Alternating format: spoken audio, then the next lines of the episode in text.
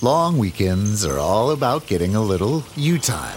And at the Home Depot, you time starts with you saving. Saving space with an HDX 27 gallon tough tote for only $13.98. Saving time with a free and fast charging 18 volt battery when you buy select Milwaukee Power Toolkits. And saving you a trip with free delivery on over 1 million items.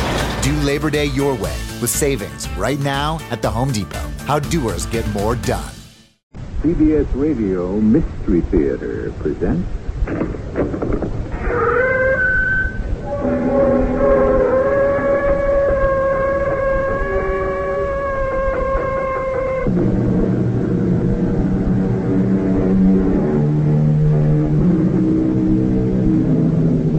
Come in.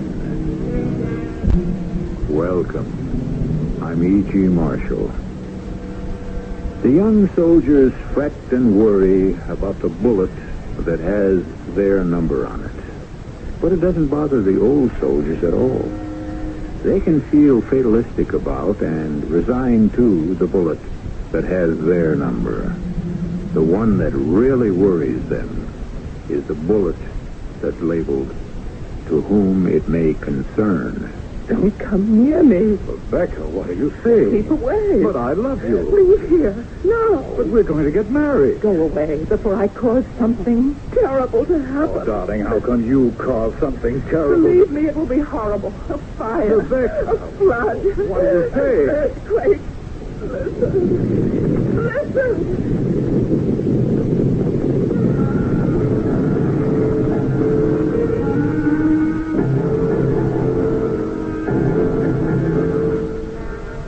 Mystery drama, To Whom It May Concern, was written especially for the Mystery Theater by Sam Dann and stars Marion Seldes and Ian Martin.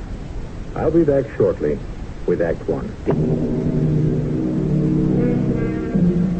Something beautiful and vital has gone out of our lives. The ability to just sit back and relax. The difference between us and the generations that preceded ours is that we have learned how to save time, whereas they knew how to enjoy it. They had time, time for everything. And this is the story of a man who lived back then when there was time, just before World War One. Come with me now to the New York Club of Dr. Adams Mandeville.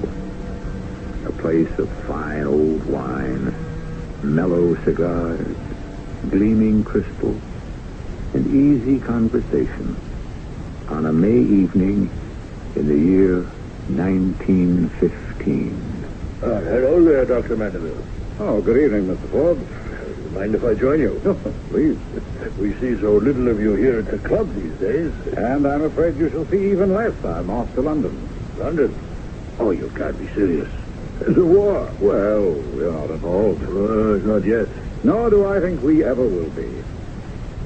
And in any event, I must go to London. May I ask why? Well, we're having the International Conference on Psychiatry. It's uh, delving into the mind. Tricky business, no? Oh, yeah? Does it, uh, well, uh, can it, can it help your patients? Well, I don't know how much it helps my patients, but I know it's helped me. Have you? Well, how? Let me put it this way. It's going to help me. It's going to save my life. How can you tell if it's going to save your life? Do you believe in the angel of death? The, uh, angel of death. Yes. Well, I uh, suppose, uh, figuratively speaking, in a way, uh, we might That assume was the that, uh, first question she asked me when she entered my office. She? Mrs. Rebecca Owen, a widow, most beautiful woman.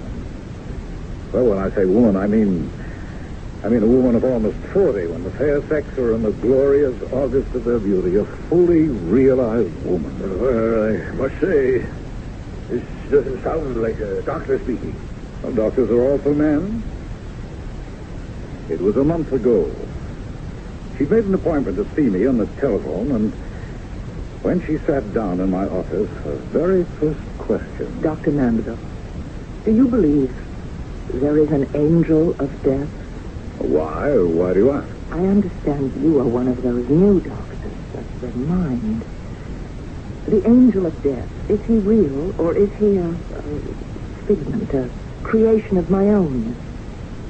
Mrs. Owen, I know of no scientific evidence that can account for the existence of an angel of death, or of life, or of any angel, for that matter. Nor is anyone else such evidence except perhaps myself? And what is your evidence, may I ask? An awareness of his presence, Uh-huh. What sort of awareness? feeling that I'm not alone. Awareness, feeling, but is there anything tangible? It's Tangible enough to me. The word tangible literally means something that can be touched. I know. And I feel his touch. Where? Oh. This may sound indelicate. I feel his touch. All over my body. Yes. It feels as if I were suddenly chilled by an icy wind, and my skin seems to burn.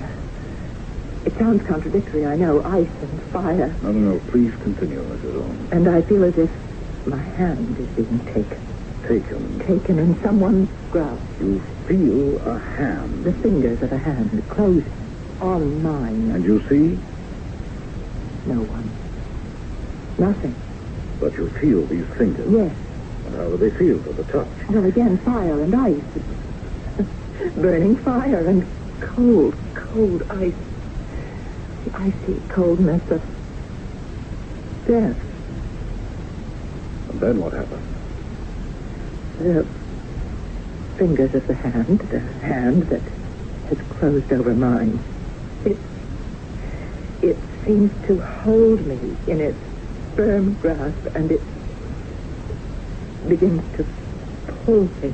I, I cannot, I have no will to resist. And then? And then the ice becomes warmer and the fire becomes cooler. And the fingers of the hand that is holding mine seem to slacken their grip and slip away from me. And suddenly, I feel his presence no longer. He's gone. You, um, you're quite sure of all this? Oh, yes, it's exactly the same way each time. Oh, then this has happened several times. Oh, yes. How many? Oh, innumerable. I, I have a theory. Would you like to hear it? Oh, yes, please. He wants me. Well, you might say if he exists, he wants all of us. When our time comes. But I think my time has already come. Ah, I'm afraid I don't understand. And that he was unable to take me at that time. And since I escaped him, he must keep after me. And it becomes more and more difficult for him each time. And so he tries harder and harder. And, and yes, Mr. Holmes. I've never been able to say so much to any doctor. Most of them would give me pills for my nerves long, long before I could get this far. Well, I promise to hear you out. Well, it's about all. Except that they keep getting worse and worse. What keeps getting worse and worse? The disasters. So many people die. And it's because of me. He doesn't really want them. He wants me. And the reason they die is because they just uh, happen to be there. Yes. Why do you say yes? Do you know what I'm talking about? Do you really understand what I'm saying? Mrs. Owen, did you have a happy childhood? Why do you ask? Well, in psychiatry, we begin with the child. Well, that makes sense. Yes. Well, it all began with my childhood. That was when he first came for me. When who came for you? Well, who we've we been talking about? The angel of death. Oh, yes, of course. And, and that's when I felt his grasp for the first time. It happened when I was five years old. We were living in Johnstown, Johnstown, Pennsylvania. Johnstown, Pennsylvania. That name seems familiar. I'll never forget. I was in the kitchen of our house. We had a farm, or big farm, about 500 acres. And I remember there was an argument. Mama and Papa were having a fight. It was about the South Fork Fishing and Hunting Club. These were the very wealthy men who owned the property where the dam was located. Now, Mama, be reasonable. Be reasonable. Have you lost your mind? No, I haven't lost my mind. What's more, it's a found hundred dollars. Well, I don't want that money. Uh, you post the no hunting signs this year like every other year. Mama, Mama, it's just for ten days, and the only ones who'll be allowed to hunt are members of the club. Look, I won't have people tramping all up and down the property, firing off guns every which way. Mama, these are all millionaires, rich men. They have a lot of respect for private property.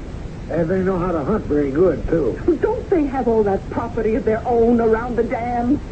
Wait, you know that over by the South 40 is where all the deer trails cross? Here's another thing.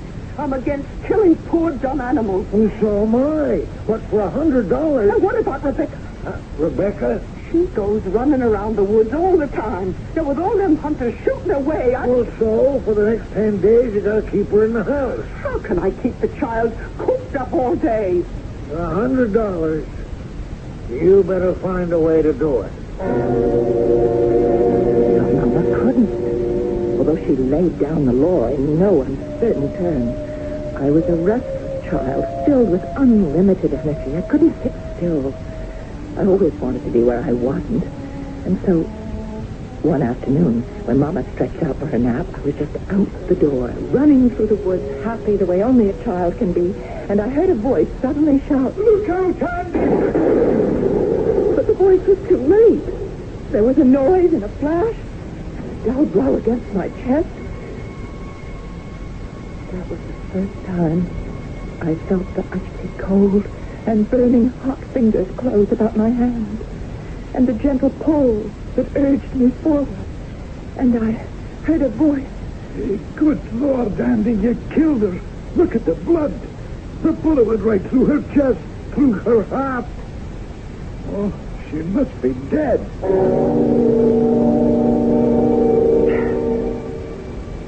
I was dead. At least I thought I was dead. I should have been dead. The angel of death had come for me. But suddenly, the fingers that grasped my hand loosened their grip. The ice became warm, the fire cool, and I just slipped away from him. Or he from me. And I was free. You, uh, were shot through the heart? Yes. Bullet have missed? No. But surely... Oh, the doctors came from miles around. The best doctors. The club saw to that. They were amazed. Well, how did they account for it? They didn't. Those doctors couldn't. They said perhaps the bullet broke as it hit my chest and just a small piece of it penetrated my heart. Perhaps the tissue was able to repair itself. But really, they were only guessing. I was shot through the heart. That much is certain. And you lived. That much is obvious. I lived through other things, too. I was bitten by a copperhead a year or two later. Well, people do survive snake bites. Oh, rattlesnake bites sometimes. But very few folks are ever actually bitten by copperheads. And those that are... You're very lucky. Very imaginative. You know, you're a charming lady, Mrs. Holmes. May I ask why you have never remarried? Right. Of married? I believe I told you.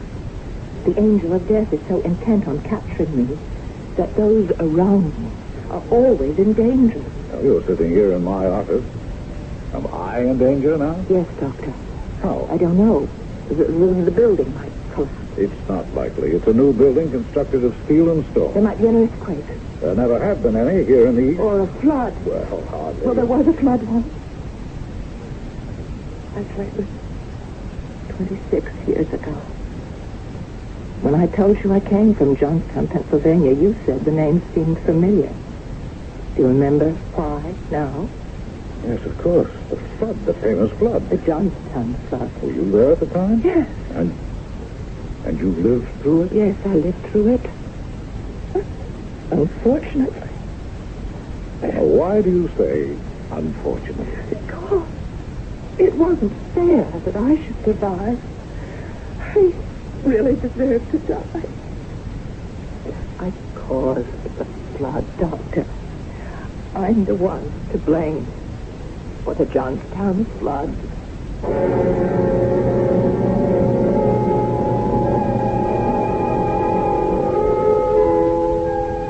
The Johnstown Flood, May 31st, 1889. The dam across the Conemaugh River had become obsolete and inadequate. During April and May, 41 inches of rain and snow increased the pressures to the breaking point, and a tidal wave of destruction swept through the valley, killing more than 2,000 people. This is the historical fact. Now, if Mrs. Rebecca Owens has other information, we owe her the courtesy of a hearing in Act Two.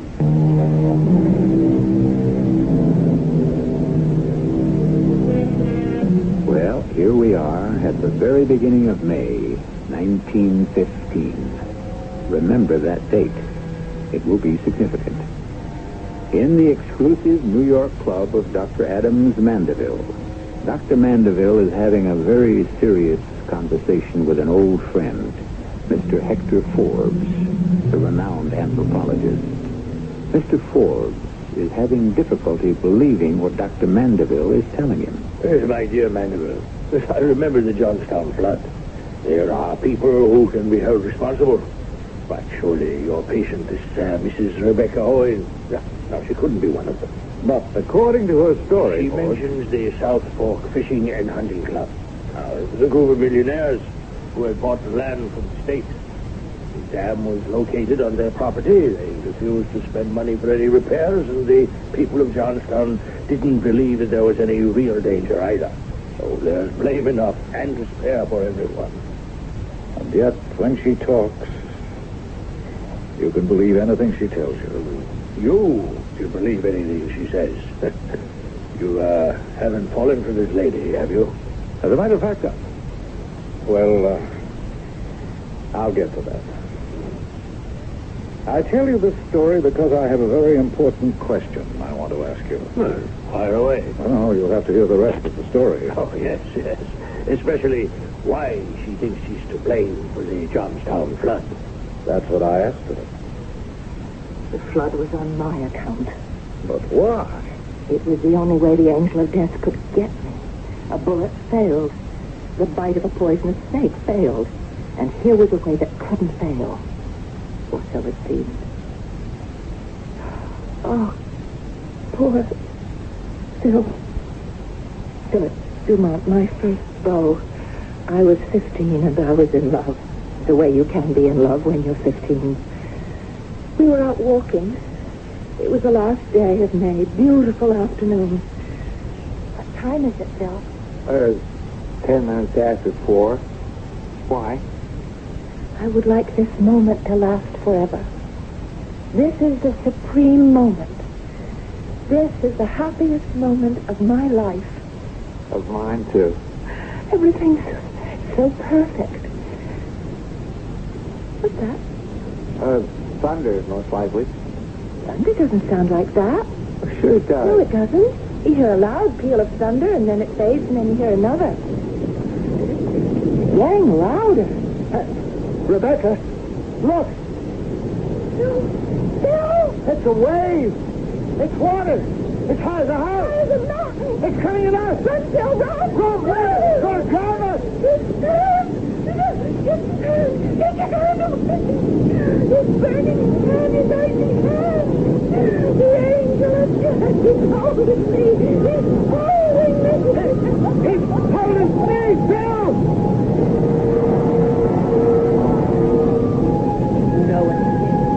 An enormous mountain of water traveling at breakneck speed was sweeping everything in its path. Rocks, trees, animals, houses. Nothing could live that stood in its path. But somehow, I lived. I don't know why. I don't know how. I was surrounded by hundreds of the dead. But I survived. Once again, the fire became cold and the ice warm, and his fingers fell away. Why? I, um, I don't know. Poor Phil. He was with me. And more than 2,000 of us. Was it my fault? of course not. And how do you explain the fire? The fire? The fire in Chicago. That was only 12 years ago. That dreadful conflagration in the Iroquois Theater. Oh, yes, of course I remember that. We'd moved to Chicago. Mom and Papa had survived the flood only because they'd gone to Pittsburgh to visit my grandmother. So there was nothing left for us in Johnstown, and Papa was offered a job at Chicago. It Didn't matter to me. After the flood, I was like one in a dream. I just stayed in the house, in my room. I went nowhere. I saw no one. Oh, Papa, you must do something about that girl. Me? Oh, She won't listen to me. Well, then take her to a doctor. Oh, hasn't she seen enough doctors? Well, what do you want? She'll be 28 years old. Make it 30. It's even worse. She'll spend the rest of her life this way, an old maid. Uh, some girls, they don't get married. It's, it's their fate. Well, it's not going to be her fate. You have to fight it. Get your coat and hat, young lady. You can't shut out the world forever. We're going to the theater. I don't want to. You know why? Because it's medicine. The pills you get from the doctors don't help, so I know another kind of doctor. His name is Eddie Foy, and his cure is a good laugh. But I'm, I'm not in the mood. I, You're going to turn down a chance to see Eddie Foy and Mr. Bluebeard? you know how hard it was to get tickets? please, Papa. I, No, no, no, no. Up, up, out. He was right. The minute I stepped into that theater, a great weight seemed to disappear from my heart. I felt useful and carefree. The music, the dances, the jokes. I was laughing and applauding, and then suddenly, in the very midst of it, at the very height of it, I felt the fingers of my arm. The icy fingers. The burning fingers. And I said, no. What do you want with me now? What will you do to me here? Please. And then I heard the most dreadful cry in the world in the theater. Almost a second. There was a deathly stillness. And then there was a panic. More than 2,000 well-dressed, civilized people were transformed into raging, mindless, stampeding animals. And when it was over, finally, almost 600 were dead. Yes, I read about it. The fire actually did very little damage, I recall. Most people were trampled to death. Papa died to save me. He saw we couldn't make it to the exit, and so he protected me with his body. I'm sorry. Papa left the world, but I came back to it. Mama became ill, and it was up to me to support her. I learned how to use a typewriter and to write in shorthand. And soon I secured a position as a secretary to a Mr. Walter Owen. He was middle-aged, very proper, but kind. most generous employer. Mama became better, but she was quite sad. I'll have some soup. Mama, you're crying. No, no, no, I'm not. Rebecca, I, I do want you to have a life of your own. I'm content. But you'll never have a husband. You'll never have children. I don't want anybody close to me. Rebecca, that's not natural. Please, let's not talk about it. But a husband, children, they would make you happy. Yes, Mom. Very happy. But I couldn't make them happy. Why not? Because they die. They die young before their time. What are you saying? Nothing. I don't want to talk about it anymore.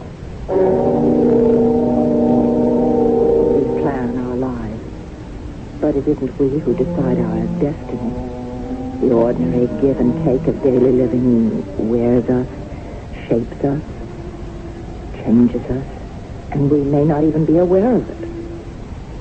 One morning, Mr. Owen asked me to come into his private office. Miss Randolph, you have been my secretary for five years now. Yes, sir. I have never seen a more devoted, conscientious, and efficient person. Thank you, sir. I I find, Miss Randolph, that I would be lost without you. You are a treasure. Oh, really, Mr. Owen? No, no, no, no, no. A treasure is something that a man must guard securely. If uh, you were a stock or a bond or a bill or a jewel, I, I would shut you up in a vault, unless you be lost or stolen. I'm not sure I understand. Miss Randolph, will you marry me? Marry? Yes. We could be quite happy together. Oh, but Mr. Owen, I, I'm not in love with you. Oh, no, no, we are not children. Love to us is not a sudden, intoxicating adventure. We can marry without it. Marry without love? Yes, marry without love at first. Uh, Marry because we respect, admire, and need each other. Now, we are both lonely people. I know in my heart that love will come to us. All day at the office, he would ask me to marry him. He enlisted Mama's help, and then all night at home, it was more of the same. Oh, he's handsome, kind, intelligent. Oh, he's devoted to you. And he's rich. Mama, I will not marry him. But why? I could never explain it to you. I will not marry him, and that was my last word. But it wasn't. Little by little, in so many subtle and gradual ways, the pressure, the constant pressure told on me, and suddenly, before I knew it, I was in his arms, saying, yes, yes. Oh, my darling. my darling. And so we were married. It was the event of the social season of 1911. I knew Walter was rich, but I didn't know how rich. He had as much money, as much influence, as much power as the biggest of them. The Carnegies, the Morgans, the Fricks, the Mellons. They were all there at my wedding. Mr. Andrew Carnegie himself took my hand and wished me well. Kindly looking man. And suddenly, I knew I had seen him before. I heard a voice. The same voice I had heard 38 years before when I was a little girl on my father's farm in Johnstown, Pennsylvania. Look out, Andy! Look out! Oh, good Lord, Andy, you killed her! The South Fork Fishing and Hunting Club, the Millionaires Club. All these great men were members of that club. And they might have been out hunting the day the dam burst, when I was five years old. Andy, the man who had evoked the warning, the man who had accidentally fired the shot. And could he have been Andrew Carnegie? I looked into his eyes. I couldn't tell. My dearest, may I present Mr. Andrew Carnegie? I'm honored, Mr. Carnegie. Oh, such a sweet lass, Walter. She's a treasure. Yes, I think so. Hey, do you know, dear Mrs. Owen, it seems to me you look familiar. Do I, sir? Yeah, I have seen you before.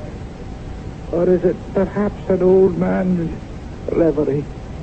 Eh, well, be happy, both of you. No, be happy.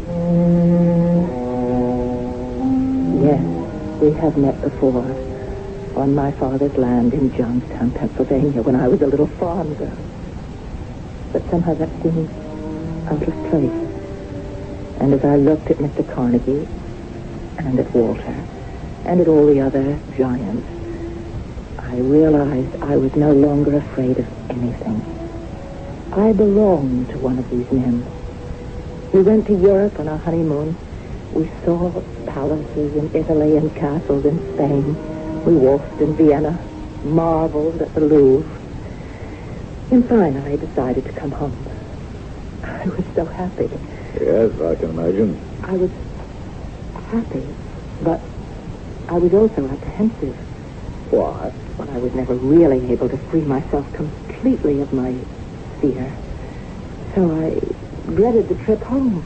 Darling, honey, I know how you feel, but it, But what, Walter? but this is a brand new ship. A ship the like of which has never been seen. It's a floating palace. Still, if anything... Most important, they say she's constructed on a completely new principle. There's incontrovertible scientific proof that she is unthinkable. Oh, Walter. She leaves on Friday on her maiden voyage to New York, and I've already booked passage for her. Oh, how exciting. What's her name? The Titanic.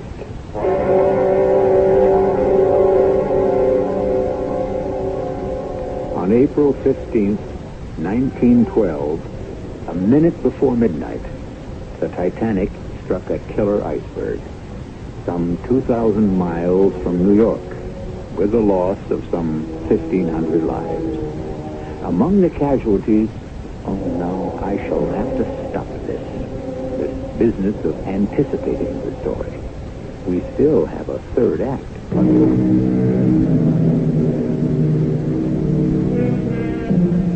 Dr. Adams Mandeville, a New York psychiatrist, is at his club talking with his friend Hector Forbes. The subject of the discussion is, as you know, his patient, a woman named Mrs. Owen. And what can we say about Mrs. Owen other than she must be the victim of the most extraordinary string of coincidences in history? Are we perhaps, Doctor, in some uh, psychic area? Is it possible she is not a human being? No, she's human, completely human. Human and and lovely. She uh, continued to see me over a several-week period.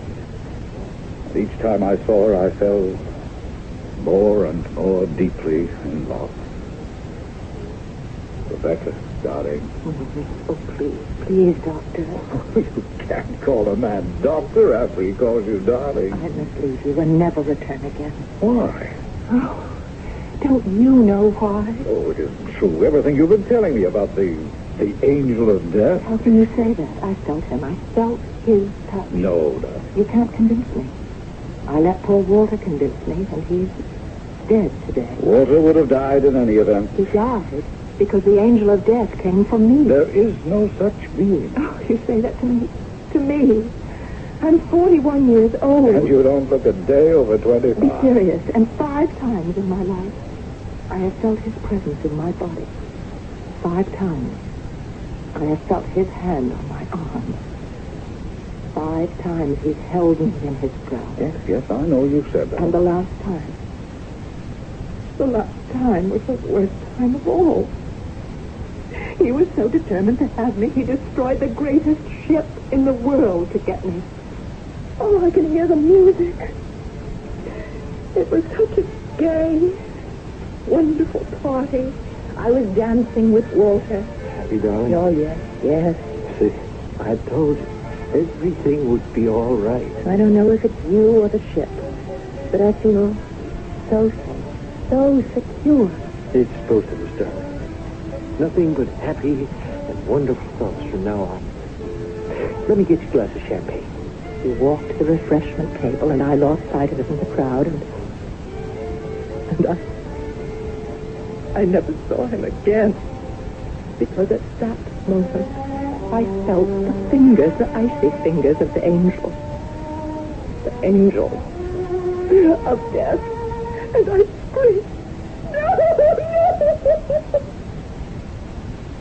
The music. Everyone turned to look at me. Was I mad? And then, then there was the most terrible, grinding roar as if some monstrous animal had ripped the entire bottom out of the boat.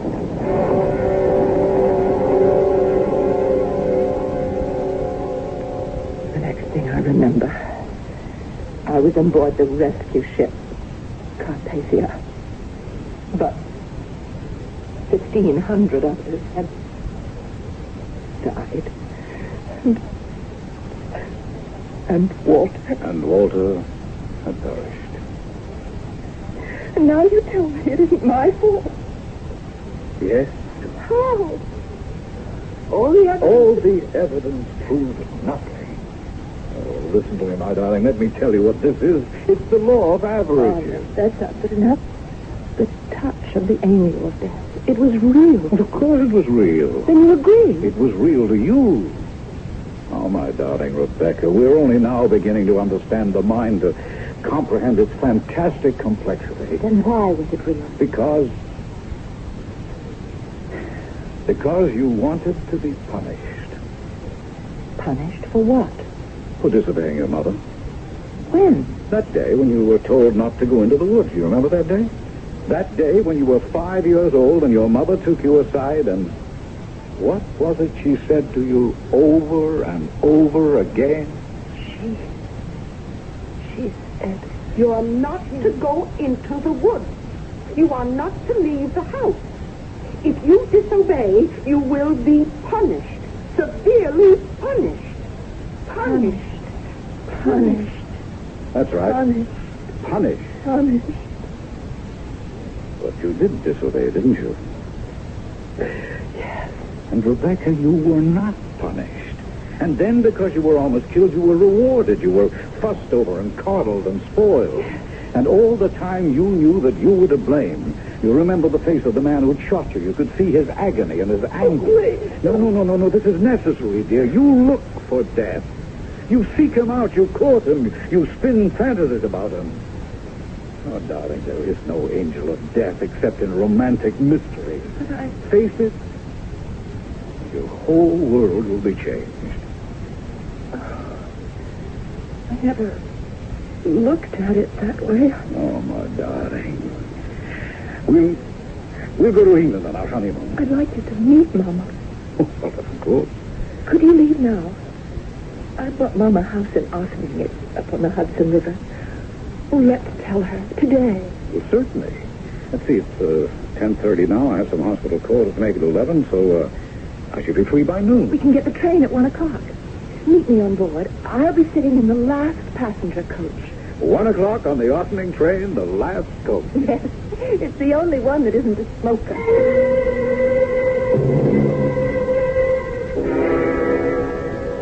That was two weeks ago, Forbes. Well, evidently you made the trip in good shape. I see you're here and none the worse. Hmm. You don't know what happened two weeks ago on the railroad. You see, I was delayed at the hospital, and when I arrived at the station, the train had already pulled out. Well, you missed it, yes. Yes, and the train had traveled some 25 miles to a place called Tarrytown when...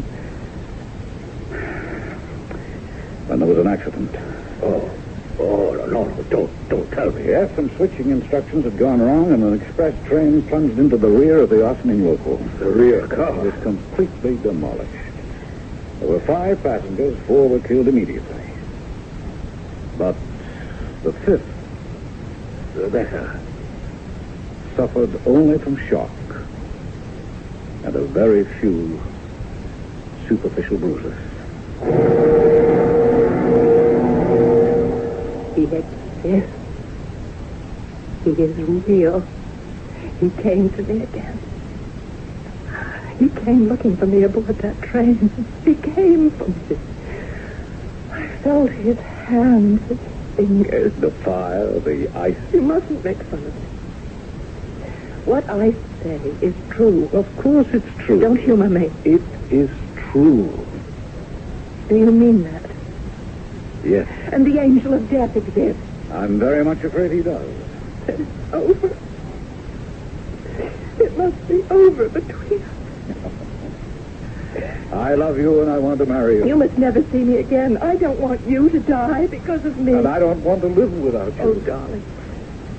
You're a doctor. Be sensible. Oh, I'm in love, so that's impossible. Face reality. Reality is that I love you. Reality is that if you had been with me on that train, you would be dead now. Ah, but I wasn't with you. And next time we won't be so... I wasn't with you on the train. That's it. That's how to do it. No, it won't Yes, work. yes, it's how to reduce the odds. That's how to fight the old boy. That's how to put him in his place. But I still... We can't- must never travel together. We must never board the same boat, the same train. We must never go to crowded places where, where disasters can strike. Theaters, restaurants, concerts. But I never go anyhow. But you can't shut yourself away. Rebecca, I don't need crowds. I only need you. So we shall live by ourselves, quietly, carefully, in safety. You see? Yes, I see now. And if he comes for me again, let him come for me alone. To a house that will be stone so it can't burn. Or steel. And then it can't fall apart. Away from rivers and floods. Away from forests and fires. Now, now. Now will you marry me, darling? Yes. Yes.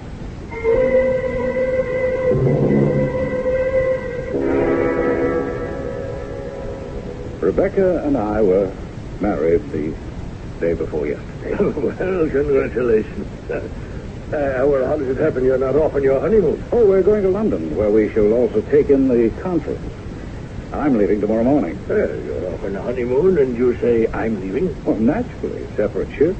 It's the only way we can travel. Oh, yes, of course, of course. Rebecca sailed this morning on the Imperia, and I had to look around for something at the last moment. Yes, well, on such short notice, you'd be lucky to find a berth on a tramp steamer. Oh, I did considerably better than that. There was a last-minute cancellation, and I was able to get a cabin on what many people consider the most comfortable ocean liner afloat. oh, really? Which one is that? The Lusitania.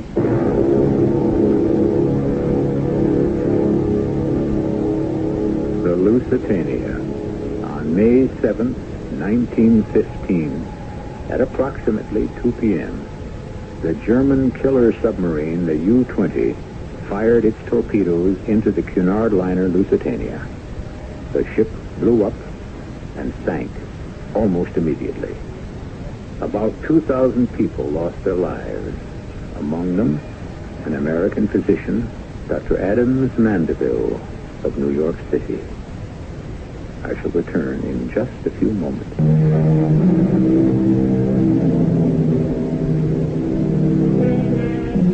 The old soldiers, as we told you in the beginning, are worried mostly about the bullet marked to whom it may concern. That's because they know something few of us pause to consider. They realize how unpredictable is fate, how random is chance, how impersonal is providence, how hard it is to live, and how easy to die. And if life perplexes and puzzles you, take comfort. No one has been able to figure it out yet. Our cast included Marion Seldes, Ian Martin, Bryna Raeburn, Bob Dryden, and Earl Hammond. The entire production was under the direction of Himan Brown. This is E.G. Marshall inviting you to return to our Mystery Theater for another adventure in the macabre. Until next time. Right here in your neighborhood. Here's a little tale about hard to recycle plastics. Their destinies were changed, their new lives are fantastic. What once was trash can live on as new things with a program that complements your regular recycling. Cause plastics can be so much more. Give this trash the second chance it was hoping for. Your hard to recycle plastics can be so much more. Participate in the Hefty Energy Bag program happening in your neighborhood today.